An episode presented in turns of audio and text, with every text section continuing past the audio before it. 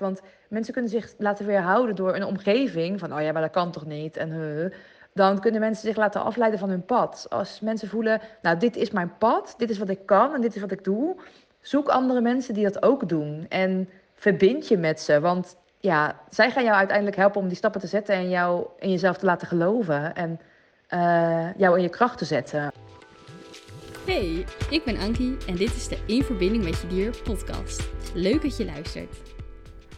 Ja, voordat je gaat uh, luisteren naar dit superleuke gesprek wat ik samen met Silla heb gevoerd, um, wil ik eerst nog even een kleine korte mededeling doen. Want uh, dat gaat iets meer. Dan ga je iets meer begrijpen waar je naar luistert. ik heb een ontzettend leuk gesprek gevoerd met Silla. Dat ga je zo horen. Maar tijdens de, onze opname um, viel uh, de, de opname van Silla tot twee keer toe uit. Dus twee keer toe mist er eigenlijk een heel klein stukje van haar verhaal. En dan komt, komt mijn stem dus even naar voren, komt even inbreken om, te, om de verhaallijn even voor jou, voor als luisteraar toe te lichten, zodat je weet waar Silla over vertelt. Dus als je tussendoor in één keer mijn stem over iets anders hoort praten, dan. Uh, nou, je gaat het vanzelf meemaken. Dan begrijp je wat er aan de hand is. En verder hoor je heel af en toe in deze opname dat tijdens het bellen, want uh, Silla en ik waren aan het videobellen tijdens, de, tijdens uh, dat we dit gesprek hebben gevoerd dat er een klein beetje vertraging op de lijn zit. Dus soms dan praten we per ongeluk door elkaar heen, of soms hoor je een beetje vertraging. He, dan is er even een stilte tussen uh, dat een van ons reageert. Um, ja, dat zijn gewoon technische dingetjes die, uh, als je geluk hebt, uh, werkt alles mee. En als je pech hebt, dan werkt het iets minder goed mee. Maar desondanks is het gesprek met Silla enorm waardevol en heel inspirerend geworden. Dus ik hoop dat je ervan gaat genieten. Heel veel luisterplezier. Welkom allemaal bij een nieuwe aflevering van de In Verbinding met Je Dier podcast. Superleuk dat je weer luistert. Vandaag heb ik een, uh, een hele leuke aflevering met een hele leuke gast in de podcast. En ik heb heel veel zin in ons gesprek, want ik weet het nu al dat het een fantastisch gesprek gaat worden. Uh, Silla Voogd is bij mij uh, te gast. En Silla, nou ja, jij gaat zo wel even vertellen wie je bent en wat je precies doet. Maar nou, kort samengevat, je bent gewoon een collega van mij. Um, en uh, nou ja, wij zijn elkaar eigenlijk, eigenlijk recent uh, via Instagram hebben elkaar leren kennen, zijn we elkaar tegengekomen. En we hadden gelijk zo'n goede klik dat, uh, nou, dat eigenlijk van beide kanten zeiden we van, oh, we moeten een podcast op gaan nemen. Silla, wil jij wat vertellen over jezelf en, en wat je doet? Ja, tuurlijk. nou, ik ben dus Silla en ik heb een website in aanbouw, savagezilla.nl. Maar uh, ik ben nu vooral bezig om via mijn Instagram-kanaal uh, um, ja, te verspreiden dat ik eindelijk aan het dierentolken ben. Iets wat ik al nou ja, vanaf heel klein meisje al kan, maar nog niet helemaal wist wat het precies was. En ook dacht dat iedereen dat kon. um, maar er toen achterkwam dat dus blijkbaar dat dat niet zo is. En uh, toen maar heel lang weggestopt, 30 jaar ongeveer. En nu sinds afgelopen ja. jaar heb ik het weer oud in die open gegooid. Ja, super tof. En hè, wij, wij hebben al, nou ja, voordat we deze podcast gingen opnemen, hebben we elkaar al een keer gesproken. En toen heb jij mij al even daar wat over verteld, over hoe je hier zo bij terecht gekomen bent. En toen zei ik nog tegen haar van, oh, ik zie zoveel, ik hoor zoveel gelijkenis met, met mijn uh, verhaal daarin. Ja. Dus toen kwamen we ook op het idee om hier een podcast over te gaan maken. Juist ook om andere mensen die dit gaan luisteren ook te inspireren. Want ik weet gewoon dat er heel veel mensen zijn die de podcast luisteren. Die zelf ook kunnen communiceren met dieren. Of die al wel aanvoelen dat ze dieren gewoon heel goed begrijpen. En die dat communiceren met dieren nog willen of verder willen ontwikkelen. Ja. Uh, dus ik denk dat jouw verhaal gewoon heel, uh, heel inspirerend gaat zijn. ja, dat, dat hopen we. ja, laten we daar gewoon van uitgaan. Wil je iets vertellen over, over ja, wil je iets vertellen over hoe je hier, hoe ben je op dit pad gekomen van het communiceren met dieren? Um, nou ja, wat ik, wat ik net vertelde is dat uh, ik had al wel heel jong het gevoel dat ik, dat ik ze kon horen. In ieder geval heel sterk kon voelen wat ze dachten en voelden. Uh, ik ben ook opgegroeid met allemaal dieren thuis. Dus wij hadden vijf katten en een hond en een cavia en een konijntje en allemaal verschillende diertjes. En uh, ik had vooral met die katten al heel snel een hele sterke band. En die lagen dan soms met z'n vijven tegelijk bij mij op, op schoot, op een kleedje, als ik onder een dekentje lag. Um, en dan voelde ik wel heel erg hun energie. En dan dacht ik, ja, maar dit, dit heeft iedereen of zo. Ik, weet niet wat ik daarvan dacht. Volgens mij dacht ik daar niks van. Um, en op een gegeven moment um, werd ik ouder en ouder. En, en, ik voelde ook heel erg de energie van mijn hond. En nou ja, goed, hè, to be honest. We hadden het vroeger thuis niet zo leuk. Ik als kind in ieder geval niet. Dus ik had ook heel veel steun aan de dieren. En ik nam de hond ook vaak mee om dan uit de situatie thuis te zijn. En ehm, nou, op een gegeven moment gingen mijn ouders uit elkaar, gelukkig. Uh, en hadden mijn moeder en ik ook een aantal dieren mee kunnen nemen. En um, ja, zodoende ben ik eigenlijk steeds meer al vanaf klein met dieren in contact gekomen. En ik weet ook dat, en daar zijn ook foto's van, en dat weet ik ook echt nog bewust.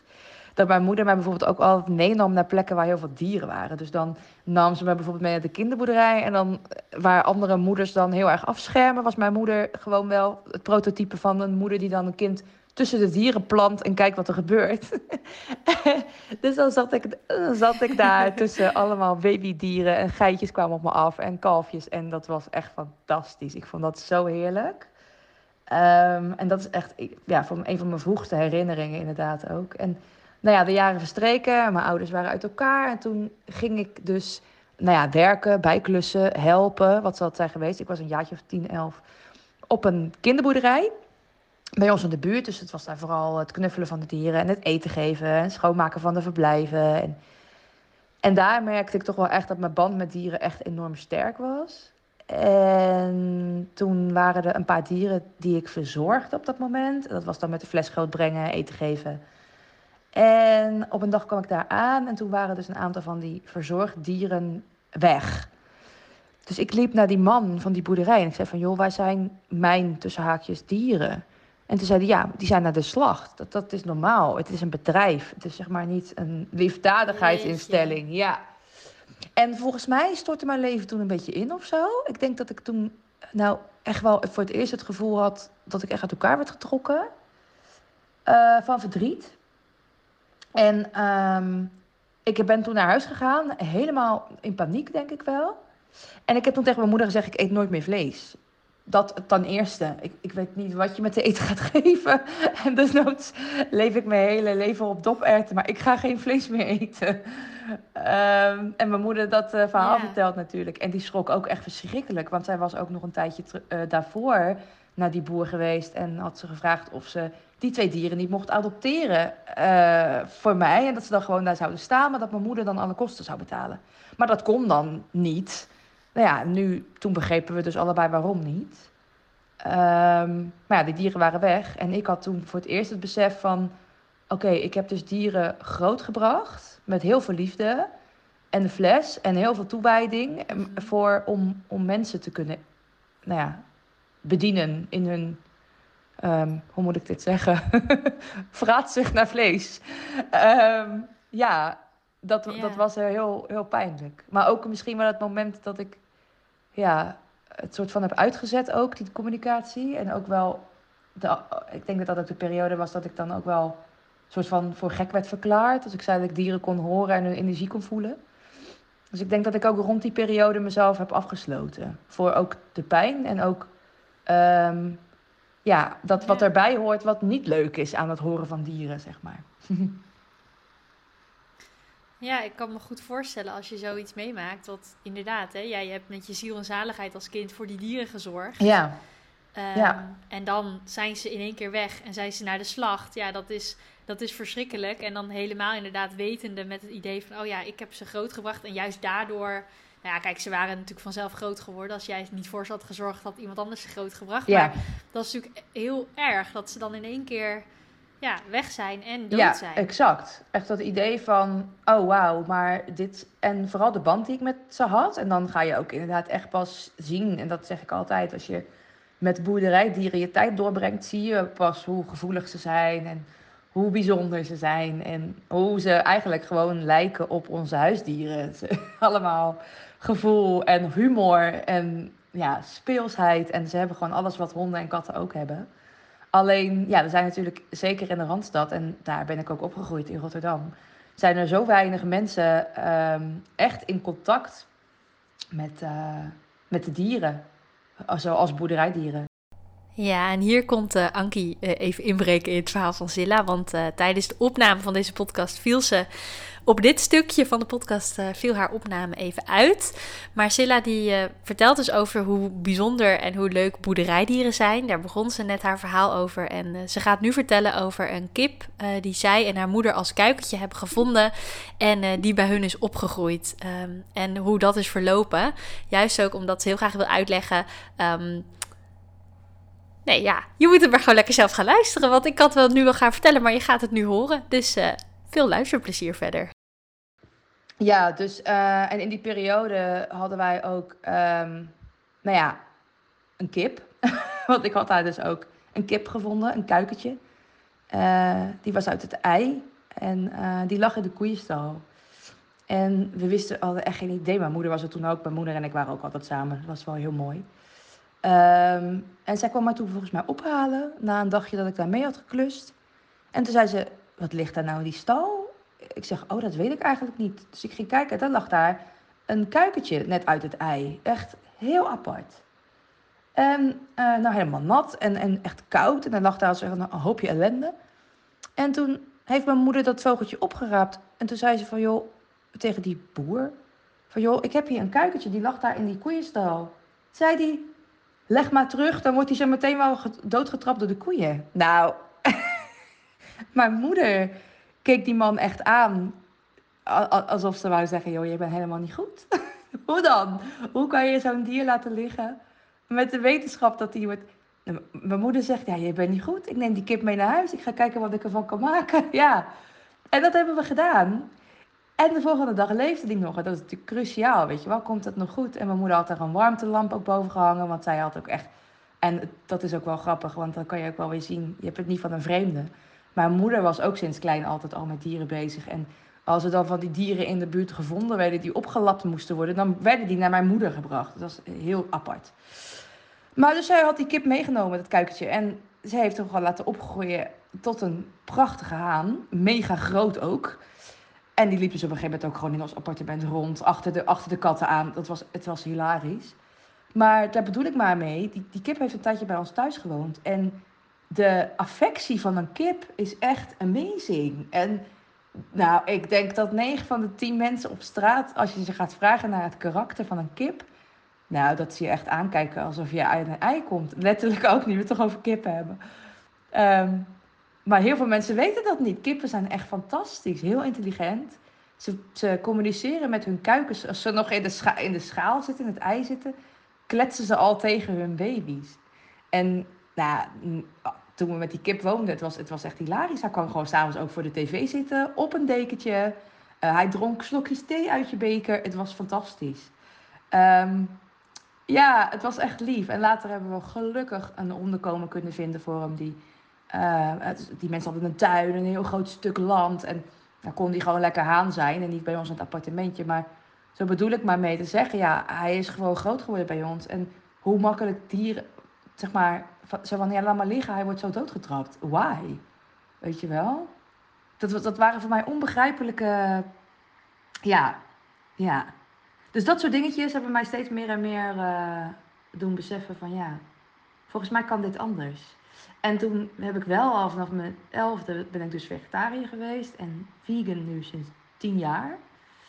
Ehm, maar eigenlijk alles wat ik me kan herinneren, wat ik ooit heb gedaan, is uit een soort passie, een soort vuur, een soort drive om mensen en dieren met elkaar in contact te brengen. En ja, dat is al op zoveel verschillende manieren heb ik dat al gedaan. Door middel van een blog, door middel van lezingen, uh, door middel van bijeenkomsten. Ik heb een vegan horecabedrijf gehad. Ik heb van alles gedaan om mensen in contact te brengen met de belevingswereld van dieren. En ook wederzijds begrip te laten ontstaan. Ehm, zodat mensen niet alleen stoppen of in ieder geval minder dieren eten, maar zich vooral ook beseffen dat het wezens zijn zoals wij, alleen in een ander lichaam. dat is het enige verschil. Ja. ja, ik snap wat je bedoelt. Dieren voelen voor mij echt als vrienden of als familie. Ja. En, um, ja. Weet je, ik ben zo iemand, ik kan ook geen vlieg of mug doodslaan. ik dus ook niet meer. Vroeger wel. Toen dacht ik, ja, maar die mug die valt mij ook aan. nu denk ik echt van, ja, maar die moet ook gewoon eten. En uh, het, heeft, het enige waar ik echt nog, waar ik echt nog een soort van uh, iets bij voel, is, het zijn teken. Het, te, het oh, teken is voor mij een soort van, die, ja, mijn moeder heeft ook de ziekte van Lyme. En natuurlijk heeft alles zo zijn redenen en alles gebeurt met een reden. En hoe wrang het ook kan zijn en hoe wrang het ook klinkt. Um, maar een teken, ik ben het wel eens uit gaan zoeken, maar die, die hebben dus ook geen plek in de voedselketen bijvoorbeeld. Um, dus er wordt gedacht dat zij gemaakt zijn door mensen om, nou ja, dat weten we natuurlijk niet zeker, maar om iets te laten ontstaan van een bepaalde, nou ja, ziekte. Wat ook gelukt is natuurlijk. Maar we weten dat natuurlijk nooit zeker. Maar een teken heeft, uh, ik heb daar echt heel veel sites voor afgezocht. Die heeft zeg maar geen, geen een, een nut tussen haakjes, hè, want wat is nut? In het gehele plan, zeg maar. Niemand eet ook teken. Geen enkel dier eet teken. Um, dus ja, het is een, dat is een heel apart vraagstuk. Maar ja, um, ja als, er een, als er een teken op mijn dier zou zitten... Ik heb op dit moment geen honden of zo, of paarden, maar als ik een, een take zou vinden, dan zou ik dat wel. En je trekt hem eruit, dan is hij natuurlijk 9 van 10 keer ook gewoon dood. Um, maar dat is het enige dier wat, waar, waarvan ik echt denk van... Oké, get out of my way. uh, maar verder ben ik inderdaad ook het... Ik denk dat hetzelfde soort mens dat ik ook nu over een mug... een potje zet en hem naar buiten zet. ja. ja. Ja, weet je, ik heb altijd een beetje in mijn hoofd dat ik wil, ik wil anderen behandelen zoals ik zelf behandeld wil worden. En dat geldt voor mensen, maar dat geldt ook voor dieren. Exact. Ja. Ja. Dus uh, de mensen, men, Klopt. mensen die dicht bij mij staan, die weten dat ik daar gewoon niet zo goed tegen kan als er, als er een, een, een, een wesp of een mug of een vlieg wordt doodgeslagen. Nee. Dus die, die doen dat nee. allemaal heel lief proberen ze dat allemaal onopvallend te doen of zo, weet je wel? Dat ik het maar niet zie. Ja, ja klopt, hele, klopt helemaal. Echt, als, ja, ja, Ik, als ik, nou ja, als ik een, een insect of iets bij me thuis ook vind, ik, ik probeer ze altijd gewoon te vangen. En ik heb een keer gehad dat mijn kat, mijn kat is hartstikke lief, maar mijn kat had een keer een, een muis gevangen en die had ze levend en wel mee naar binnen genomen. Nou, daar heb ik toen, en dat was ook s'avonds laat. Hè. Ik heb gewoon twee uur lang door mijn huis achter die muis aangevangen, voordat ik hem eindelijk had. Nou, dat was natuurlijk super stressvol ook voor die muis. Maar ik, kon, ik dacht gewoon, ik moet jou naar buiten zetten. Want anders maakt mijn kat jou dood. Dat kan niet. Ja, ja, klopt. Ja, en soms vind je natuurlijk wel eens iemand. Ik vind hier wel eens een spin. die dan ondersteboven ligt met spootjes omhoog. En dan weet ik van, oké, dit heeft mijn kat gedaan. En dan is er geen houden meer aan. Maar soms dan uh, zie ik haar. En dan kijkt ze op een bepaalde manier echt naar beneden van... Weet je wel, dat jaaghoofd, zeg maar. Ja, en dan denk ik, oh, volgens mij is hier iemand. Een insect of iets. En dan, uh, dan haal ik het zeker weg en zet ik het buiten. Want dan denk ik, ja, nee, dat, nee. Weet je wel, je hebt genoeg eten binnen. Uh, en als je in de tuin loopt, dan, dan kijk je maar of je een spin of een worm kan vinden of wat je dan, dan ook wil. Maar in huis uh, probeer ik toch wel echt op te komen voor het insect, ja. Dus, en zeker um, als een spin of een ander dier daar gewoon zit. Gewoon zit te zijn en dan doodmaken, dat is echt een no-go. Voor mij dan. Ja, alleen maar omdat hij er zit. Hè. Ik heb dat ook op mijn werk. Ik werk dan ook nog met kinderen. En ik heb ook wel eens gehad dat kinderen oh, dan echt achter een, achter een bij of een wesp aangingen. Van ja, en die moet dood. Dan had ik echt iets van ja, maar die, die wesp die vliegt hier gewoon per ongeluk naar binnen. En die wordt gelijk. Uh, nou, die, wordt, die, wil dan. Waarom, waarom moet je dat dan doodmaken? Maar ja, goed, dat is dan mijn. Uh, dat, heb, dat heb ik ook inderdaad. Mijn ja, visie. Dat is echt sinds ons, sinds ons vak, dat, ja, sinds je je steeds meer gaat verdiepen in dieren en steeds ja, meer weet van oké, dat ja, ja, alles heeft een ziel. Dus dan uh, is het inderdaad heel lastig om dan te zeggen van... oké, jij zit daar en ik wil dat niet. Oké, ik maak je dood, hoi. Dat zou je met andere mensen ook niet doen. En dat is ook het probleem, nee. denk ik, in de samenleving. Dat heel veel mensen nog steeds zichzelf uh, superieur voelen aan dieren. Ook aan andere mensen, dat, dat ook. Maar vooral aan dieren. En dat is ook de reden dat uh, heel veel dieren... of mensen die dieren hebben en de sterft bijvoorbeeld een dier... van anderen horen, ja, maar dan neem je toch een andere. Dan denk ik, ja hoe zou jouw reactie zijn als ik dat zou zeggen bij een kind van jou wat overleden is? Dat, dat is maar dat snappen heel veel mensen dan niet. dat is echt nog. Ik denk dat een andere belevingswereld. Dat mensen, dierenmensen een andere belevingswereld hebben dan mensenmensen. Dat denk ik wel. En dat is ook oké. Okay. Ja. Uh, dat is helemaal goed. Alleen, ja, ik, ik weet niet of ze dan ooit wel zullen begrijpen hoe dat voor ons voelt. Omdat, ja, het, het, Ja, een soort van andere, Nou ja, andere jij- orde of zo. Ja. Ja, wat ik net al, hè, toen jij vertelde van ja, dat, ze dan, dat mensen dan zeggen, oh dan neem je toch een andere. Ja, toen, dat was ook mijn eerste reactie, was ik van, oh dan hebben ze nog nooit echt een dier in hun leven gehad waar ze echt een sterke band mee hebben, of hebben gehad. Nee, Want als je één Ja. keer met een dier een sterke band hebt gehad, dan, dan, dan weet je dat dat niet zo werkt. ja, klopt. Nee, dat is ook echt zo. Hé, hey, maar Silla, jij vertelde net, jij, jij, jij was elf en hè, die dieren waar jij voor zorgde, die gingen naar de slacht. En dat, daar schrok jij heel erg van. En toen ging je naar je moeder en jij zei, ik word vegetariër. Eh, Ja. dat was ook een moment dat jij je een beetje afsloot voor het communiceren met dieren en het, het aanvoelen van hun energie. Ja, Ehm, vreemd genoeg wel. Ja. Nou ja, ik vind, ik vind ik eigenlijk niet zo vreemd. Want ik kan me voorstellen als je die pijn voelt, dat je. Ja, het is niet eens, hoeft niet eens een bewuste keuze zijn geweest. Het kan ook gewoon een onbewuste keuze zijn geweest van hé, hey, hier scherm ik me voor af, want dit doet echt zeer. ja, dat zou ook heel goed kunnen. Ja, daar zit wat Dat in. is even, ja, ik, ja, ik ben ook hulpverlener, dus Nou, dat, dat is, dat ik- komt ik heel weet- goed van ik pas weet hoe nu. dat- ik weet, nee, maar ik weet, nou, we gaan er geen therapiesessie van maken, maar ik weet hoe dat werkt in, in, in, in, je, in, in een menselijk brein. Dat is om jezelf ook te beschermen tegen die pijn, kun je je ervoor afsluiten. Ja, Ja. klopt inderdaad. Ja, dat zou ook heel goed kunnen. Absoluut. Maar goed, ik ben nog heel erg benieuwd, Silla. Ehm, als elfjarig meisje, nou ja, sloot je je er een beetje voor af. Nou, nou op je veertigste ben je er weer heel actief mee bezig. Wat is daar gebeurd? Ik denk dat ehm, de stappen die ik heb gezet in het energetisch werk bij mezelf ervoor hebben gezorgd dat ik op een punt kwam dat ik dacht: ja, maar ik kan en wil dit niet langer meer verbergen, wegstoppen, doodzwijgen. Het voelde ook als een soort van oneerbiedig naar de dieren toe. Eh, omdat ik natuurlijk wel hun, eh, hun hulpvragen hoor.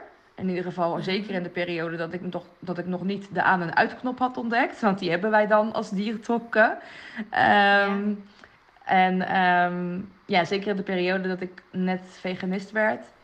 eh, toen merkte ik wel weer heel erg dat ik, dat ik die dieren hoorde. Dat ik vooral hun energie voelde. En het, ik had er van de week ook een post op Insta over geplaatst. Vooral als ik dan bijvoorbeeld met mijn auto langs een veewagen reed met dieren opeengestapeld. Dan hoorde je, dan, dan, wat je dan hoort is echt oorverdovend. Ik weet niet of jij dat ook hebt, eh Ankie, maar ik, da- Ja. dan hoor je, dan kun je ook die aan- en uitknop niet meer bedienen. Je hoort dan gewoon alleen maar een cry for help en that's it. Mhm. Ehm, dus ik, kwam- ik kwam op een gegeven moment op een punt dat ik dacht van ja, weet je wel, ik kan wel allemaal mensen inspireren met vegan food en zeggen hoe gezond het allemaal is en voedingsplannen uitschrijven en een horecazaak beginnen en lezingen houden. En, maar wat nou als ik het niet voor de mensen doe, maar weer voor de dieren ga doen, waar het in eerste instantie allemaal voor begonnen is. Ehm. Wat nou als ik weer mezelf kan herinneren hoe ik dat deed? Want ja, als kind, het, het is er gewoon. En je, je bent daar niet mee bezig, want het is onderdeel van jou. Alleen, ehm, ja, waar je vroeger een vreemde taal hebt geleerd, toen ermee gestopt bent en later weer gaat oppakken, is het een kwestie van weer opnieuw aanleren van die taal, die je al wel kent, maar een beetje vervaagd is. Ja. En ik denk dat op dat punt eh, twee jaar geleden kwam. Dat ik echt zelf, nou ja, energetisch ehm, dingetjes op ging ruimen uit mijn verleden. Toen kwam ik steeds meer tot mijn eigen kern. En ook steeds meer tot de kern van, oké, maar wie ben ik en wat wil ik nou eigenlijk? En wat is nou daadwerkelijk mijn missie? En dat, eh, waar maak je je nou echt kwaad om in het leven? Waar gaat je vuur van aan? En bij mij is dat altijd het antwoord dieren geweest. Mhm. Dus ehm, ik denk dat vanaf die periode, laten we zeggen vanaf de coronaperiode, dat ik steeds meer uit mijn schulp ben gaan kruipen en die kant op Mhm. ben durven bewegen weer. Zonder Wat angst. In ieder geval, laten we zeggen, een stuk minder angst om voor gek verklaard te worden. Ik heb nu zoiets van, nou ja, als jij mij gek vindt, helemaal prima. Ehm, ja, dat is, dat is nu echt wel gewoon een beetje voorbij. Ik denk dat je dat ook wel herkent. Je komt op een gegeven moment op zo'n punt dat je denkt, ja, weet je, fuck it. Ik ben hier voor de dieren. En om hun te helpen. Ja, en mensen die het niet willen horen, ja, ook goed. Ook prima. En ehm, ik weet wat ik kan. En eh, dat is het belangrijkste. Ja. En als je... hè, want, Ik ben heel benieuwd of jij dit herkent. Of dat dit punt bij jou Ja. Ook ineens zo kwam. Dat je dacht, ja, weet je, ik kan het wel gaan wegstoppen en negeren. Ja, dat is een goede vraag. Ik zit er even over na te denken. Ik voelde op een gegeven moment heel sterk, toen had ik mijn studie afgerond. En toen ging ik dus als hulpverlener ging ik met kinderen werken. En dat vind ik, dat doe ik nog steeds en dat vind ik fantastisch. Maar ik voelde wel van, ik heb meer te doen hier dan dat. En eigenlijk wat jij ook vertelde, dieren, dat is wel echt altijd mijn ding geweest. Ik heb ook altijd die, die band met dieren gevoeld en mijn hele leven met dieren gecommuniceerd. Ik heb me daar ook een periode wel voor afgesloten toen ik puber was. Uh, maar eigenlijk kwam wat in mijn studie kwam dat weer helemaal terug. En toen voelde ik op een gegeven moment van ja, ik wil, ik, ik, ik ben hier ook echt, ook voor de dieren, maar ook echt om mensen en dieren vooral te verbinden. Dus ik heb ook heel erg de, mijn hele studie, uh, mijn hele opleiding als hulpverlener, heb ik ook heel erg nodig gehad om ook met mensen te leren werken. Want je kan heel goed met dieren communiceren, maar als je dat niet kunt vertalen naar mensen, en je moet ook met mensen kunnen omgaan, want anders kun je dat nooit vertalen. Ja. Hè, dan kan je de dieren heel goed begrijpen, maar dan kun je het nog steeds niet doorgeven. Dus dat, daar ben ik heel blij om, hoe dat is gelopen. En op een gegeven moment heb ik voor mezelf, toen ik mijn studie afgerond, toen werkte ik. En toen heb ik voor mezelf gewoon een lijstje gemaakt van wat wil ik nog in mijn leven. Want ik dacht, ja, ik zie mezelf dit werk niet nog, uh, wat is het, 45 jaar zo. Hoe lang, uh, hoe lang werk je ongeveer? Nou ja, zoiets, 50 jaar weet ik van. Ik zie het niet mijn hele loopbaan, mijn hele leven zie ik me niet als hulpverlener werken. Um, dus toen heb ik een lijst gemaakt van wat wil ik nog. En vanuit mijn achtergrond als hulpverlener dacht ik, nou, ik vind uh, coaching of therapie met paarden, dat vind ik heel cool om te kunnen doen. Ik zou heel graag een hond willen die ik dan als hulphond in kan zetten in mijn werk met de kinderen. Nou, beide zijn eigenlijk nu automatisch ook gebeurd. Want in mijn opleiding oh, heb ik een stuk uh, therapie met paarden uh, gevolgd. Dus hè, dat, dat mocht ik op een gegeven moment ook gaan geven. En ik heb nu een hond en die gaat mee naar mijn werk. En die is dus ook eigenlijk automatisch al een beetje therapiehond aan het worden. Uh, oh, ja. Dat wil ze, zelf, wil ze zelf overigens ook. Dat vindt ze ook gewoon heel leuk. Um, oh, wat heerlijk. Ze ziet, dat, ja, ze ziet dat echt als haar taak. Om dan contact te maken met de kinderen. En zij zoekt ook kinderen op die dan net even een steuntje in hun rug nodig hebben. Um, oh, dus leuk. dat eigenlijk automatisch gebeurt. Maar mijn derde ding op mijn lijstje was: ik wil als dierentolk werken. Want het communiceren met dieren, daar moet ik echt wat mee gaan doen. Want dat, dat kan ik niet voor niks. Ik kan dat al mijn hele leven vanaf jongs af aan. Dus ik dacht, ik heb dat niet voor niks meegekregen als, als, als gave. Daar moet ik wat mee gaan doen. En ik keek toen naar die drie dingen op mijn lijstje en ik dacht, oké, therapie met paarden, therapie met honden, allemaal hartstikke leuk. Dat kan ik allemaal me in gaan verdiepen en kan ik allemaal gaan leren. Maar ik dacht, dat communiceren met dieren, dat vind ik het allerengst. Want ik dacht, nou, dat durf ik niet. dat durfde ik toen niet te vertellen aan mensen dat ik dat kon. En ik ben dan iemand, dat is ook een beetje mijn, mijn, mijn motto is, van ik ben heel goed in dingen doen die ik eng vind. Dus als ik het eng vind, dan ga ik het gewoon doen. En vaak valt het al reuze mee met hoe eng het eigenlijk is. Dus ik ben begonnen met dat derde ding. Dus ik dacht, nou, dat wordt mijn focus. Daar, daar ga ik voor. Geweldig. Ja. Dus echt vanuit je hart ook. Ik denk dat dit ook echt een hartvak is. Dus dat je echt vanuit je hart durft te luisteren naar: oké, wat wil ik echt? Ehm, en ik denk dat, dat dierencommunicatie en dierentolken wel echt een soort van hartvak is. Alle, alle energetisch werk denk ik wel hoor, maar met dieren echt. Want ja, Je, je hebt eigenlijk in principe ook alleen je hart nodig om die verbinding te maken. Um, Klopt. Voor mij, speelt, voor mij speelt mijn hoofd daar totaal geen rol in. Um, ja, het is echt uh, mooi om te zien wat er, wat er gebeurt als je je hart gaat volgen. En hoe, dat dan, hoe je dan gedragen wordt op je pad. Ja, echt heel mooi. Ja, ja absoluut. En um, voor, voor de mensen die naar luisteren en die, dit, die, die zich misschien ook wel een beetje herkennen in ons verhaal. Want ik weet zeker dat die mensen er zijn. Um, ja, zeker wel. jij zegt van het is zo goed om je hart te volgen. Nou, daar kan ik het helemaal, ben ik het helemaal mee eens. Want ik weet ook gewoon je wordt er gewoon zo ontzettend gelukkig van. En wat jij net ook, we hadden net al even een voorgesprekje voordat we met de opname begonnen. Toen zei je ook, ik voel me gewoon zo ontzettend dankbaar dat ik zoveel mensen en dieren mag helpen. Ja, nou, dat is denk ik het, het, het mooiste gevoel wat er is. Dat gevoel is echt een soort van, alsof alle puzzelstukjes waar je nog dacht van, volgens mij mis ik een puzzelstukje, die, die komen zeg maar uit de lucht vallen. Het is een hele bizarre gewaarwording, want ik was natuurlijk al een tijdje bezig met energetisch werk en vrouwencirkels geven. En ik ben ook tarotist, dat doe ik nog wel steeds. Ook voor mensen, maar ook voor mensen en hun dier. Dus dat is ook heel leuk. Maar tarotist, daar was ik ook al een tijdje mee bezig. En dat deed ik bijvoorbeeld ook op evenementen. En dus ik was al wel bezig met energetisch werk. Maar vooral voor mensen.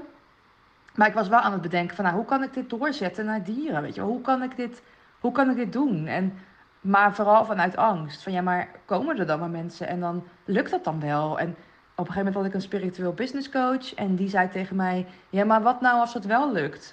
wat nou als het wel je pad is? Want dan komen de mensen vanzelf die vinden jou als, als een soort van, nou ja, eh, laten we het geen wonder noemen. Ja, misschien ook wel, fuck it. Ehm, dus, en dat, dat, dat ben ik toen gewoon gaan doen. Ik dacht, weet je, ik ga dit gewoon doen. Ik ga het oud in die open gooien. Ik studeer uh, natuurgeneeskunde voor dieren. Dus daar was ik sowieso mee bezig. Ik heb leuke freelance klussen, ik ben freelancer. Uh, dus ik dacht, ja, voor het geld hoef ik het sowieso niet te doen. Ik doe het gewoon omdat, mijn, omdat dat dit echt iets is wat ik in mijn hart voel.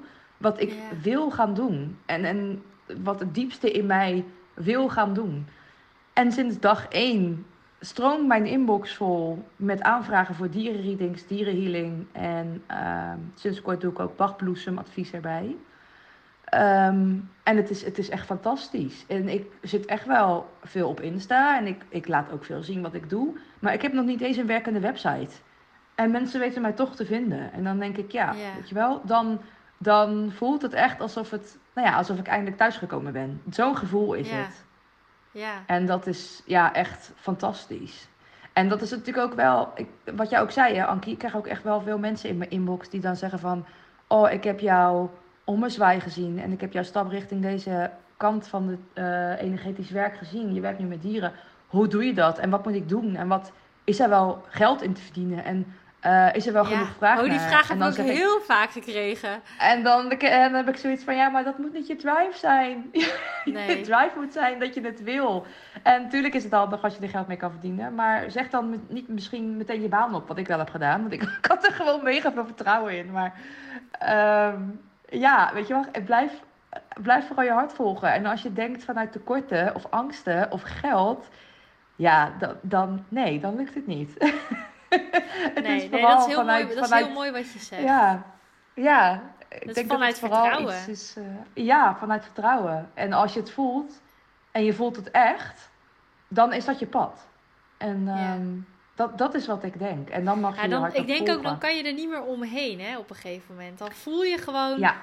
Hè, ook al zegt je, je, je logisch redenerende brein zegt... dit is een slecht plan en niemand uh, neemt het serieus. En uh, nou, ik weet zelf niet eens of, je het wel, of ik het wel kan, zeg maar. Hè. Dat, dat ja. je innerlijke criticus kan dat dan zeggen. Maar je voelt heel diep van binnen van... dit is wat ik hier te doen heb. En dan kan je niet... Daar kan je, je, ik had gewoon het gevoel van... ik moet dit doen. Ik heb niet eens een keus daarin. Het is, dit, dit, moet, dit, dit moet gewoon. Ja, ja, en dat is ook echt. En dat is ook grappig, want vaak als ik mensen daarin help, want ik, ik probeer natuurlijk altijd mensen te helpen op hun pad, want dat is gewoon hoe ik ben. En de vraag die ik ze dan stel is: oké, waar, werd je, waar werd je blij van als kind? Waar ging jouw hart een sprongetje van maken? En dat, dan is dat vaak terug te redeneren naar waar je hiervoor bent. Want kinderen, als ze net op aarde zijn, zijn ze natuurlijk heel puur. En dan flowen ze als vanzelf naar wat bij hun past en wat bij hun hoort. Ja. Um, ik ken heel veel kinderen van vroeger die waren al met kinderen aan het slepen, met baby's. Die werken nu in de kinderopvang. En die zijn super gelukkig. En daarom zeg ik altijd als ik mensen wil helpen van... oké, ga terug naar de basis, ga terug naar je, naar je kind zijn... en voel waar je toen echt joy uit haalde. Waar haalde je je passie uit? En bij mij is dat altijd dieren geweest. Ik was het gelukkigst om dieren heen. En um, ja, dat is altijd zo gebleven. Ja. Ja, wat mooi. Dus eigenlijk is dit ook een hele mooie tip voor als mensen nu luisteren. En nog los van of je nou denkt, ik wil ook met dieren communiceren of ik wil ook dierentolk worden. Of dat je misschien een hele andere missie hebt. Want ik geloof dat iedereen komt hier op aarde. Hè? Iedere, iedere ziel komt hier met een bepaalde missie of om iets goeds toe te voegen aan de wereld. Uh, maar los van of die, of die missie nou iets te maken heeft met dieren of niet. Het is gewoon als, je, als jij zelf het gevoel van hé, hey, ik, ik wil graag vinden waar ik ik wil die missie graag vinden, ik wil mijn pad graag vinden, dan is dat een hele mooie tip. Om echt te kijken naar wat deed ik als kind graag, waar werd ik als kind heel blij van. Ja, dat is echt zo. En mensen denken vaak natuurlijk heel erg in materialisme. Van ja, kan ik hier mijn huur van betalen en um, kan ik hier mijn boodschappen van kopen? Wat natuurlijk logisch is, want zo worden we ook een beetje mhm. grootgebracht in deze maatschappij. Maar ik denk dat het belangrijk is dat uh, je de creativiteit zoekt bij jezelf. Want elk mens is creatief. Dat zit van ons in nature. Wij hebben een bepaalde creatiekracht. Um, Om echt eraan kijken naar, oké, hoe kan ik het dan creatief zo in elkaar zetten en zo inrichten dat ik er en mijn kosten van kan betalen en echt kan doen wat ik echt leuk vind. Um, ja, er is niks vreselijkers dan je hele leven lang moeten werken aan iets waar je helemaal geen gevoel bij hebt, omdat je nou eenmaal geld moet binnenhalen. Dat is, dat is verschrikkelijk. Dus ja, ik denk of het nou inderdaad los van of je ja, dierentolk of niet, Ehm, ga inderdaad na van oké, waar word ik echt blij van? En hoe kan ik daar mijn leven van maken? Hoe kan ik daar een leven van creëren? Ja. Ja, en het kan allebei. Je kunt en, er, uh, je kunt en doen waar je blij van wordt, waar je energie van krijgt, waar je passie ligt, waar je hart ligt. En er tegelijkertijd ook een, een leven van, een, een bestaan van opbouwen en, en je geld ermee verdienen. Ja, daar ben ik echt van overtuigd. En ik denk ook dat dat voor een heel groot deel te maken heeft met ook geloven in dat, dat je dat kan. Heel veel mensen hebben gewoon geen vertrouwen meer in zichzelf, om wat voor reden dan ook. Door een, een jeugd of een uh, traumatische relatie of um, nou ja, andere grensoverschrijdende uh, gebeurtenissen. Maar je kunt altijd weer terug naar jezelf. En die weg is niet per se altijd fijn of zo. Ik bedoel, innerlijk werk is, echt geen walk. Nee, innerlijk werk is geen walk in the park. Maar wel heel erg nodig, want ja, dat is wat je ziel wil. Je, die is hier met een bepaald doel. En als je daar dan niet naar luistert, ja. dan word je op een gegeven moment op de duur ook inderdaad zelf ziek. Ja. Ja. Dus um, ik denk dat dat heel belangrijk is. En dat je inderdaad uh, alles wat je doet, dat je dat doet met je hart. Natuurlijk zijn er ook dingen die je met je hoofd moet doen. Weet je, boodschappen doen, stofzuigen, oké. maar echt, echt je levenspad heb ik het dan over. Dat, um, ja. Die heeft iedereen. En het is echt gewoon soms wel even een zoektochtje, maar het is er echt. Ja, ja en wat je, wat je net zei, hè, van dat, dat het ook kan zijn dat als je niet op het juiste pad zit, dat je dan bijvoorbeeld ziek wordt. Dat zijn ook weer hele mooie manieren eigenlijk van het leven, waarop je eigenlijk weer teruggestuurd wordt naar, hé, hey, dit is niet de juiste weg voor jou. Je moet weer terug naar waar je hier eigenlijk voor ja. bent. Oh, absoluut. Ja, hoe vaak ik al uh, ziek ben geworden op het moment dat ik dacht, hmm, is dit wel de baan voor mij?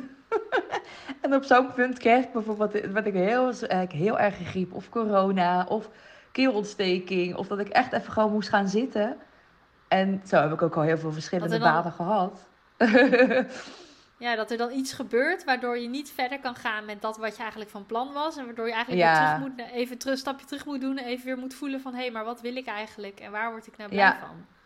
Ja, even ziek worden is echt een soort van de rem van je lichaam die je er even aan trekt. En zegt van, ja, ga eens even met jezelf zitten. En ga eens even kijken wat je, wat je nou dwars zit. En dat is echt van alles. Dus griepen, verkoudheid vaak, dat soort dingetjes. Maar ook, ja, inderdaad dingen als keelontsteking, buikgriep. Kijk, ja. Uiteindelijk denk ik dat alle ziektes terug te herleiden zijn naar een emotionele disbalans. Maar dat is dan weer een ander verhaal. Maar ik denk echt dat heel veel mensen hun gevoel en hun intuïtie zo negeren dat een lichaam daar letterlijk ziek van kan worden. Ja. Want je, lichaam, je, je intuïtie, je onderbuikgevoel, trekt al veel eerder aan de bel. Alleen mensen negeren dat vaak. Ja, en dan uh, uit het Ja, en op een gegeven moment Absoluut. En op een gegeven moment, want dat weet ik ook nogal van de fase dat ik me hier hè, voor het communiceren met dieren had afgesloten. En dus ook niet meer echt voelde, maar vooral heel veel in mijn hoofd zat, heel veel nadacht. Op een gegeven moment, hè, je, je luistert niet meer naar je intuïtie, maar op een gegeven moment lijkt het dan ook alsof je hem gewoon niet meer, je merkt hem niet meer op, je hoort hem niet meer. Ook al wil je het misschien wel, je, je, dan weet je hem op een gegeven moment ook niet meer te vinden, want dan sta je er best wel ver vanaf. Klopt, ja, dan zit je eigenlijk alleen nog maar in je hoofd. Dat, ja, dat klopt. Die periode heb ik ook gehad. Ja, dat was ook de periode dat ik een burn-out kreeg. Dus zo zie je maar weer dat alles inderdaad uh, met elkaar in verbinding staat. Sowieso het lichaam en, en de ziel. En ja, het is echt heel bijzonder hoe dat werkt als dat wel in balans is en wat er dan gebeurt bij jou als mens. Ja, ja. En als je. Um, de vraag die ik wel vaak krijg, en ik ben ook wel benieuwd naar jouw visie daarop. Hè, ik, ik leg altijd uit, als je met dieren wil communiceren, dat doe je inderdaad vanuit je hart. Wat jij net ook al benoemde, vanuit je gevoel. Je moet in verbinding zijn met je gevoel. Wil jij die verbinding kunnen maken met een dier? Maar hoe kom je in verbinding met je gevoel? Um, nou ja, ik denk, wat bij mij bijvoorbeeld heel erg heeft geholpen, is echt met mezelf zitten. Dus echt durven te luisteren naar van, oké, hoe voel ik me nou eigenlijk echt?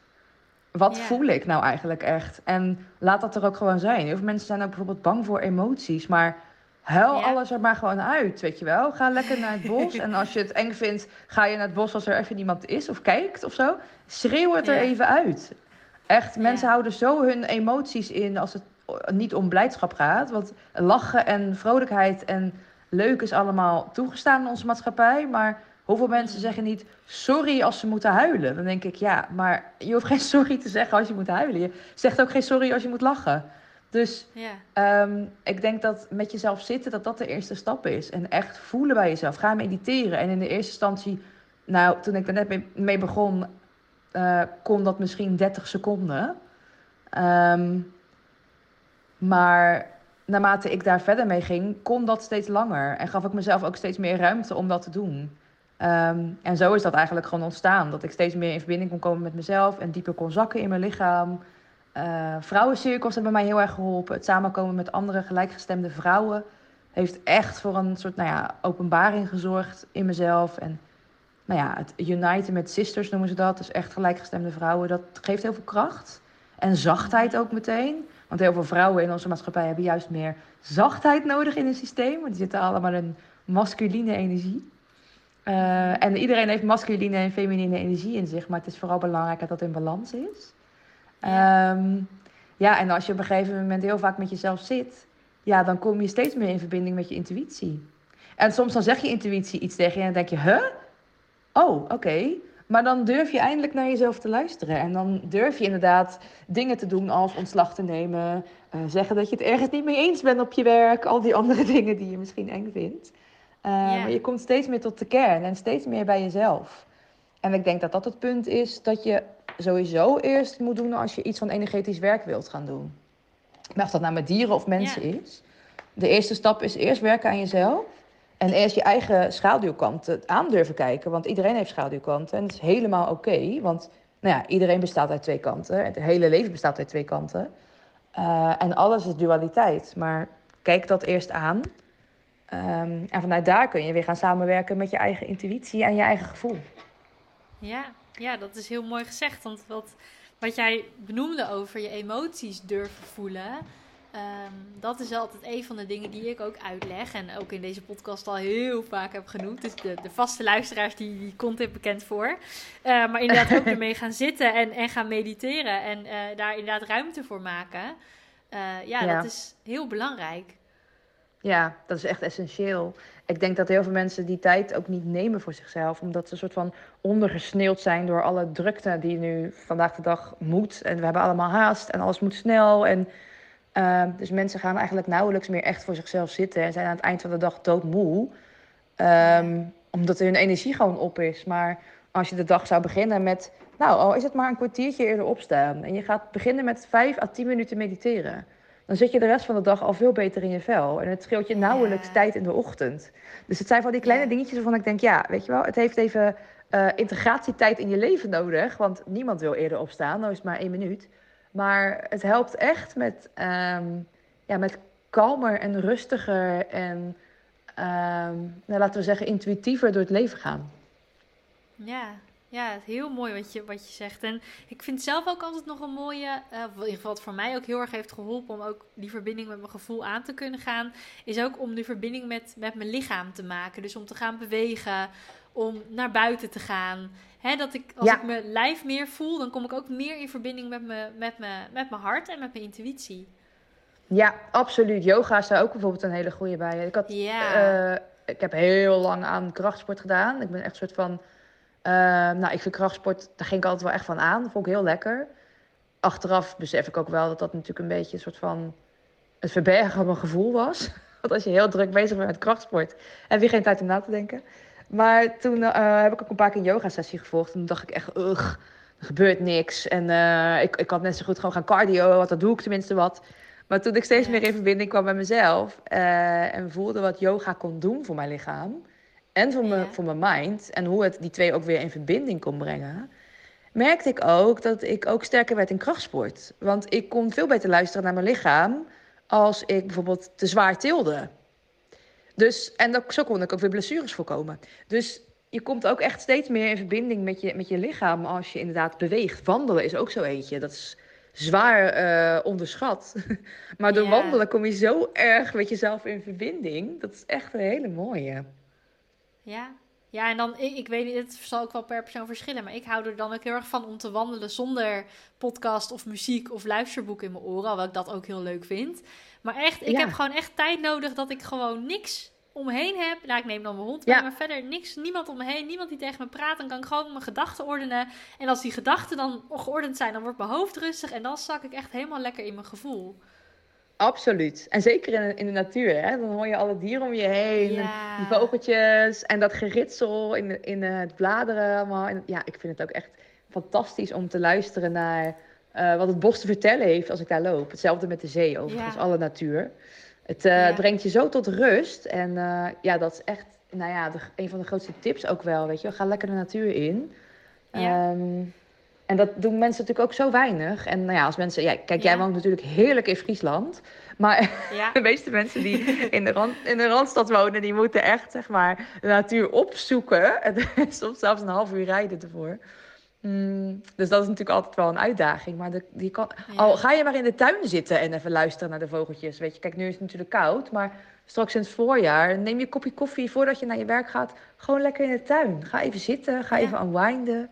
Het zijn, van die kleine, het zijn juist de kleine dingen die je doet. Mensen denken altijd dat een uh, levensveranderende gebeurtenis in je leven ook heel veel tijd en aandacht en moeite. Maar het zijn juist die kleine dingen die zoveel veranderingen teweeg kunnen brengen. Ja, het heeft voor mij ook zo'n enorm verschil gemaakt. Op een gegeven moment heb ik besloten, want toen, toen sportte ik niet en toen bewoog ik eigenlijk gewoon, ja, hè, je beweegt omdat je van A naar B loopt, maar ik sportte gewoon niet. Ik was niet heel veel aan het bewegen. En op een gegeven moment besloot ik gewoon, toen merkte ik hoe goed het mij deed om te wandelen. En toen besloot ik van, wat er ook gebeurt, ik ga gewoon elke dag een uurtje, drie kwartier, uurtje wandelen. Gewoon één keer per dag. Ja. Maak ik dat moment. Ja. En maak ik die commitment naar mezelf. En dat heeft zo'n enorm positief verschil gemaakt in mijn leven. Geweldig. Ja, grappig hè? Dat je dus ook blijkbaar die keuze hebt gemaakt voor jezelf. Dus eigenlijk met je, met je intuïtie. En dat dat dan ook klopt. Dus dat het dan ook zoveel brengt. Ja, echt En nu heb ik het echt, ik heb het nodig gewoon. Om, als ik een dag niet wandel, heb ik echt een dag niet geleefd. Want ik, ik, ik, kan niet meer anders. Het is zo'n gewoonte geworden nee. ook. Ja, ja, en het is ook natuurlijk ook heerlijk dat je gewoon lekker met je dieren kan wandelen. Ik, ik wandel ook, maar ik heb geen hond. Dus dan loop ik daar en zie je soms mensen echt kijken van... Hm, wandel jij hier alleen? Oké, apart. maar I don't care. Nee, ja, met een hond is dat wel echt heerlijk. Ja, mijn, mijn kat duldt geen medebewoners. Dus ik moet daar echt uh, respect voor opbrengen.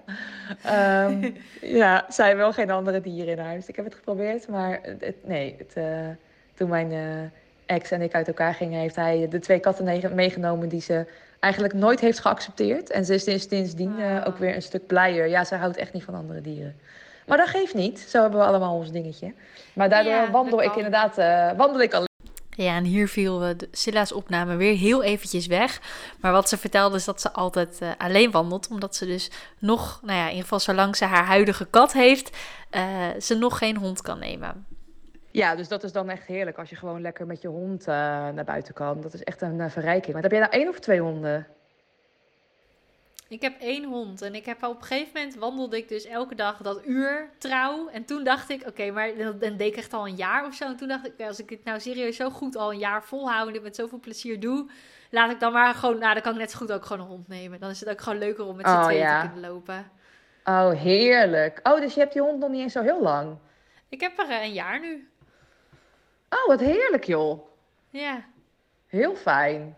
Ja, en echt zo leuk. ik zie ook die filmpjes van jou uh, wel eens voorbij komen. Ja, nou wat ik ook nog leuk vind om, om te delen, en Silla, misschien weet je dat ook al wel, maar ik heb dit dus onlangs ook echt van de dieren, van mijn eigen dieren ook geleerd. Want um, we, we, hadden het net over de natuur, waarom het zo goed is om de natuur in te gaan. Maar wat uh, mijn paard me laatst ook vertelde, was dat de natuur heeft een andere, die heeft een hele hoge energetische frequentie. Um, en die helpt ons ook om onze frequentie natuurlijk omhoog te halen, zeg maar. Hè? Maar die helpt ook om, ons, uh, om, om energie te ontladen. Want mijn paard legde uit dat je bijvoorbeeld van, van elektronische apparatuur en bij stopcontacten, elektriciteit, dat heeft ook een bepaalde lading. Nou, ik kan die lading altijd heel goed Zeker. voelen als ik, als ik onder van die, uh, van die, van die hoogspanningsmasten uh, en kabels en dingen doorloop. Als ik daarbij in de buurt ben, hè, dan, ik voel dan echt zijn energie. En um, die is niet, niet voor iedereen waarneembaar, maar ik denk de meeste mensen die wat gevoeliger zijn, die nemen dat wel waar. En juist die energie, hè, die, die, die, die neem je ook op, of die kun, kan je lichaam ook opnemen. En dan is het dus juist zo goed om echt de natuur in te gaan, omdat dat dan eigenlijk weer kan ontladen. Ja, dat klopt. En uh, dat is inderdaad heel fijn dat je dat met je paard hebt kunnen bespreken. Paarden zijn natuurlijk mega, mega gevoelig. Mijn paard herinnerde ja, me daaraan. Die legde dat uit. Ja, dat is echt zo inderdaad. En, en wat mooi is, wat, um, katten die kunnen die, uh, die min energie, die negatieve energie opnemen. Mm -hmm. Wat aan de ene kant fijn is, aan de andere kant natuurlijk ook nou, belastend kan zijn. Het schijnt voor de kat niet belastend te zijn hoor. Maar ze hebben dan bijvoorbeeld wel de neiging om het bij jou weg te halen. Dus ik merk ook als ik te lang aan het werk ben, dan doet mijn kat iets waardoor ik wel op moet staan. Dus ze gaat aan de planten kauwen, of ze gaat rollen, of ze valt mijn benen aan, of iets anders waar, waar ze aangeeft van oké, even, even stop met die computer nu. Ehm, maar honden en paarden, die, die kunnen niet met min energie. Ehm, dus die zijn inderdaad daar ultra gevoelig voor en ze gaan daar ook niet lekker op. Een kat kan heel lekker op de computer zitten en die laat daar zelf ook van op. En dat is ook het verschil tussen, uh, tussen paarden, honden en katten. Een van de grootste verschillen. Konijnen kunnen bijvoorbeeld ook uh, goed, uh, goed met die min-energie. Um, maar zo heb je allemaal verschillende dieren ook, die allemaal hun eigen verschillende lessen weer delen met ons. En dat is echt een heel mooi aspect dat je dat noemt, inderdaad. Want um, honden, zo zie ik het dan, zo heb ik het gevoeld, en zo zijn ook mijn gesprekken met de dieren, dat zij bijvoorbeeld echt onze gidsen in het aardse leven. Dus als je het aardse en het spirituele gaat scheiden, dan zijn honden echt een soort van nou ja, beschermers, guardians van ons mensen in het aardse dus op de mhm. wereld, eh, ja, waar we leven. En katten zijn bijvoorbeeld heel erg uh, de guardians van het spirituele. Dus die, uh, nou ja, je hebt vast wel eens een, een, kat mega wazig naar boven zien staren. Dat doen katten gewoon. Maar dat komt omdat zij natuurlijk een hele andere frequentie zien dan wij.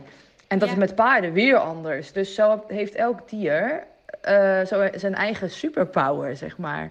En dat vind ik ook zo mooi. Als je met dieren aan het werk bent, dat je dat ook van ze hoort, maar ook echt voelt. Ja. Um, ja, dat is echt heel mooi dat je dat noemt. En ook zo leuk aan ons werk, dat je dat ook...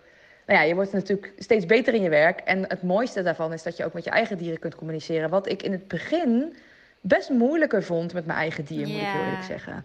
Ja. Apart is dat, want je kent je dier door en door. Maar juist dat maakt de communicatie ook dat je denkt, ja, maar ik ken hem of haar zo goed. Dit is wat ik zelf denk. Ja. Um, dat is wel grappig. Dat naarmate je steeds beter wordt in je vak, je dus ook beter je eigen dieren kunt verstaan. En ook beter met ze kan communiceren. Ik kan nu op afstand, als ik bij de supermarkt ben en ik wil iets van sushi, dan kan ik dat gewoon aan haar vragen. Ja. En dan kan ik dat met mijn vriend, kan ik gewoon bellen. Zeg ik van ja, ik vroeg dit of dat aan haar. Wat is ze aan het doen? En dat hij dat dus bevestigt. Ja. En dat is zo mooi. En dat is ook een van de mooie dingen. Dat, ja, dat is echt fantastisch. En het, het, leukste is nog, en dat vind ik echt het leukste van ons vak, is dat je het zelf als uh, mens met huisdieren, dat met je dier kan opbouwen. Iedereen kan dit opbouwen met zijn eigen dier. Ja. En ik heb nu al, ik denk, nou, tig klanten gehad die ik vertel, joh, als je iets niet wil van je dier, vraag het aan je dier. Zeg het gewoon en zeg waarom je dat niet wil. En zeg hoe je het wel, visualiseer hoe je het wil. Nou, 9 van de 10 mailen mij terug met, nou, ik weet niet hoe dit kan, maar dit is zo bizar. dat mensen zich aan realiseren dat ze het zelf kunnen. dat is zo heel mooi. Daar slaan ja. ze al stijl van achterover. En dat het ook daadwerkelijk waar is. Maar meesters, ze zijn meesters in telepathische communicatie, onze dieren. En dat wordt zo onderschat en zo niet begrepen door heel veel mensen. En ik denk dat dat ook mooi is. En dan dat ook, nou ja, goed, het voorbeeld van je paard is natuurlijk fantastisch en van mijn kat. Maar iedereen kan dit. Ja. Um, en je kan zo'n mooiere band met je dier, zo'n mooiere verbinding met je dier hebben als je 100% gelooft dat hij jou kan horen als je telepathisch met hem communiceert. Ja, ja, dat is zo mooi dat je dat zegt, want dat is echt helemaal. Uh, um, dit, toen jij dit net zo, wat jij alles wat je net vertelde, dacht ik echt alleen maar, oh ja, dit herken ik, oh dat herken ik, oh dat is echt, dat is gewoon, een, het, ja, het is gewoon een feest van herkenning om dit te horen. Ja, leuk is dat. Ja, dat hadden wij vanaf het begin al een beetje. Toen ik jouw eerste podcast hoorde, dacht ik, deze meid ken ik al. Ik ken hem nog niet, maar ik ken jou al. Heel ja, dat apart. Is zo, dat is zo ontzettend leuk, want wij hebben natuurlijk allebei dezelfde missie, hè? echt om mensen en dieren met elkaar in verbinding te brengen. Um, en het is zo, ik vind dat gewoon zo leuk om dan mensen te ontmoeten die hetzelfde, die diezelfde missie hebben. En iedereen doet dat weer op zijn eigen manier. Ja. Want wij zijn, wij zijn eigenlijk collega's van elkaar, maar we, doen het, hebben, we hebben daar gerust ons, allebei onze eigen stijl in. Want we zijn ook allebei Zeker. een ander persoon. Maar het is zo ja. fijn dat, dat je dat ik, om dan mensen te ontmoeten waarvan je denkt, oh, die, die zijn gelijkgestemd en die doen dat ook. Ja, daar word je echt super blij van. En dat is ook leuk voor mensen die en ook gelijk een tip voor mensen die ook energetisch werk met dieren willen gaan doen. Zoek mensen op die dat ook doen. Want dan dat is een hele goede tip. voel je je ook gedragen. Ja, dan voel je je ook echt gedragen en niet voor gek verklaard. Want mensen kunnen Ja. zich laten weerhouden door een omgeving van, oh ja, maar dat kan toch niet? En huh. dan kunnen Mhm. mensen zich laten afleiden van hun pad. Als mensen voelen, nou, dit is mijn pad, dit is wat ik kan en dit is wat ik doe. Zoek Mhm. andere mensen die dat ook doen. En verbind je met ze. Want ja, zij gaan jou uiteindelijk helpen om die stappen te zetten en jou in jezelf te laten geloven. En eh, jou in je kracht te zetten. Ik denk dat dat wel echt een hele goede is. Ik heb heel veel aansluiting gevonden bij bepaalde dierentolken eh, op Instagram. ehm, die mij echt in mijn kracht hebben gezet. Dat ik dacht van ja, maar als zij dit doet, dan waarom zou ik het dan niet gewoon gaan doen? Want ik kan dit ook. Dus Ja. ja, dat is echt ehm, ja. De tip van Flip. Ja, nou laten we daar ook nog, eh, nog even mee afsluiten. Heb je nog meer tips voor mensen als ze dit nou, eh, hè, de mensen die dit hebben beluisterd en die zeggen van, of die denken bij zichzelf van, oh, ik voel ook dat ik hier iets mee wil. Zoek dus gelijkgestemden op. Ja, zoek gelijkgestemden. Ga ook wel, en dat is voor iedereen natuurlijk anders, maar ja, laat ik zeggen dat ik er een groot voorstander van ben om toch een cursus of een opleiding te gaan volgen in dit vak. Mhm. Niet omdat je het niet zelf kunt, want iedereen kan energetisch afstemmen, maar om begeleiding te krijgen bij het beschermen van je eigen Ja, energie en hoe je Dat is zo fijn. zo, ja, zo goed mogelijk ook kan luisteren wat dieren bedoelen. En er komen natuurlijk allemaal allerlei andere aspecten bij kijken. Ehm, maar dat je het ook goed kan vertalen voor de mens van het dier. Ja, er komt, nog wel, Ehm. er komt nog wel wat. Er, er komt nog wel wat bij kijken. Als je het echt goed wil vertalen, dat is best, Ja. een, best een vak. Heb ik in, Ja. zo door de, door de afgelopen paar jaar heb ik dat echt geleerd. Ja, nou dat is echt zo. Dat is inderdaad ook echt iets wat ik nou ja, meteen al eigenlijk heb gedaan. Eh, ik wist dat ik het kon, maar ik vond het zo fijn om begeleiding te krijgen daarin met... Oké, hoe kan ik afstemmen? Hoe kan de aan- en uitknop? eh waar zit die? Eh, hoe kan ik een mooie meditatie van tevoren doen... waarin ik nog beter kan verbinden met mezelf en het dier? Ehm, Mhm. Hoe kun je ervoor zorgen dat je niet dingen aan gaat nemen? Dus invullen alvast van tevoren. Want dat is ook een hele Ja, nou ja, gevaarlijke in ons Ja. vak. Dus ja, ga een opleiding doen, eh, volg een cursus. eh, dat is altijd goed voor iemand. Ehm, ja, en daarna de, de tip is denk ik gewoon echt geloven in jezelf. Echt geloven in jezelf. En je door niks of niemand van de wijs laten brengen. Als je ervan Ja. overtuigd bent dat het jouw pad is, ga het gewoon doen. En laat je door niks of Ja. niemand van je pad aftrekken. Want dat heeft er uiteindelijk toe geleid dat ik 30 jaar lang allerlei omwegen heb genomen. en het nu pas ben gaan doen. En maar ja, goed, weet je wel, alles heeft zo zijn reden, daar geloof ik in. Ehm, maar ehm, ja, laat je niet afleiden door anderen. Volg echt je eigen hart. Ik denk dat dat wel een goede is. Heb jij nog tips? Vast wel. Ehm, even nadenken. Je hebt denk ik al heel veel waardevolle dingen ook genoemd. Ik, dus ik zou ook zeggen, want jij zegt hè, volg je hart en, en ga dat doen. En waag die sprong, hè, maak die sprong in het diepe. Ehm, ik zou ook zeggen, begin, met, begin stap voor stap. Dus kijk gewoon eens van, joh, wat is vandaag het eerste kleine dingetje wat ik kan doen? Hè, al begin je maar met Ja. deze podcast luisteren of een, een boek lezen over, over dit onderwerp. Of ehm, op internet Ja. inderdaad zoeken naar, naar collega dierentolken waar je eens bij kan informeren van, joh, Zeker. hoe ben jij begonnen? Eh, en je kan, je Ja. kan met hele kleine dingen beginnen, want elk stapje ehm, uiteindelijk, hè, dat weegt mee naar het, in het grotere geheel. En met elk klein stapje kom je alweer dichterbij. En neem daar ook de tijd voor. Hè. Sommige mensen die, die maken die stap heel snel en sommige mensen doen er langer over. En iedereen doet dat weer op zijn eigen tempo en op zijn eigen manier. Op, en, en op zijn, iedereen heeft daarin zijn eigen pad te bewandelen. Maar ik zou zeggen, begin klein, want anders dan wordt het zo'n groot ding dat, het, dat, dat je denkt van oké, maar dit is zo groot, het is zo overweldigend. Nou ja, laat maar, dan begin ik er ook niet aan. Ja, klopt inderdaad. Ja, en er zijn zoveel mooie boeken geschreven over dit. Echt, Ja, dat heeft mij ook zoveel verder geholpen om eh, bepaalde boeken te lezen over dat het überhaupt bestaat. Heeft allemaal ogen geopend. Dat ik dacht van, oké, dus ik ben dus echt niet gek. Ehm, Ja. En vanuit daar ben ik inderdaad mensen op Insta ook gaan zoeken. En ben ik me gaan verdiepen in allerlei nou ja, andere informatie die ik erover kon vinden. Dus, en toen ben ik ook uiteindelijk gekomen bij mijn opleiding.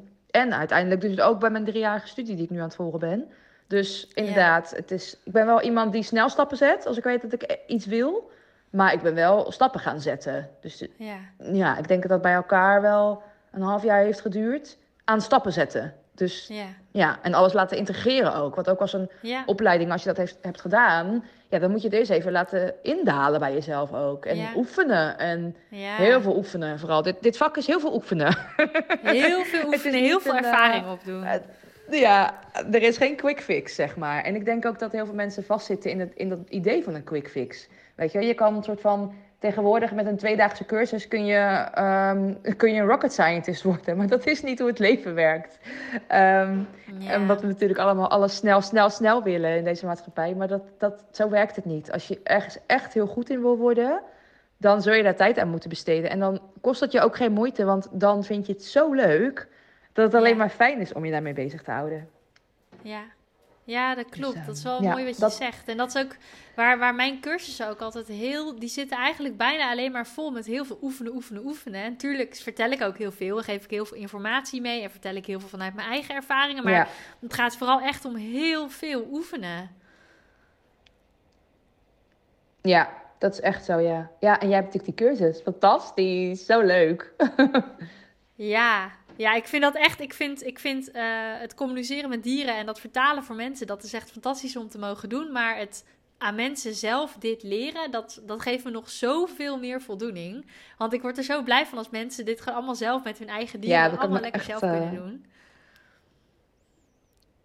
Ja, dat kan ik me echt voorstellen. Dat, uh, ooit komt dat er ook voor mij. Maar ik ben eerst nog bezig met studeren lekker en uh, me daarmee bezighouden. En die workshop of die cursus die komt ooit nog wel. Maar het is ook wel een beetje dat het in mij zit om alles, alles te willen doen tegelijk. Dus ik mag zelf ook af en toe wel op de rem trappen. Maar dat is wel iets oh ja, dat, dat klinkt heel herkenbaar. Als ik ergens enthousiast, ja, als ik ergens enthousiast over ben, dan, uh, dan wil ik dat echt non-stop door blijven draaien, zeg maar. Ja, maar uh, ja. af en toe even rust is ook goed voor ons als mens. heel belangrijk Absoluut, en dat hebben we ook nodig, hè? Goed, uh, Silla, we gaan, we gaan hem afsluiten. Heb jij nog iets waarvan je denkt, nou, dat, dat, dat wil ik nog graag kwijt, of dat wil ik nog delen, of dat moet nog genoemd worden? Nou, ik vind het natuurlijk leuk als mensen me gaan volgen op savagechilla.nl. Ja. Uh, het is op mijn uh, Insta. Gewoon savagechilla.nl. Uh, ik, ik zal een linkje ook in de, in de beschrijving zetten. Ja, Super leuk. En mijn website komt eraan. Het heeft dezelfde naam, maar die staat nog even under construction. Uh, en verder vind ik het altijd leuk als mensen me berichtjes sturen op Insta. Super gezellig. Weet je wel, dingen vragen, dingen zeggen. Ik vind het allemaal leuk. Ik ben een uh, communicatief wezen, dus uh, ik vind het altijd gezellig om berichtjes te krijgen. Dus ja.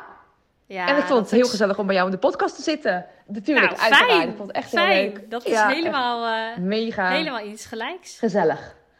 Thank you. Nou, super fijn. Heel graag gedaan. En jij ook bedankt. En uh, nou, inderdaad, wat je net zei, mensen kunnen jou altijd een berichtje sturen. Jullie mogen mij ook altijd een berichtje sturen. Want ik vind ook altijd gewoon heel leuk als je de podcast luistert. Als je laat weten, uh, als je laat, ja, als je, als je laat weten wat je ervan vindt. Of wat je er aan een aflevering hebt gehad. Of wat je er voor jezelf hebt uitgehaald.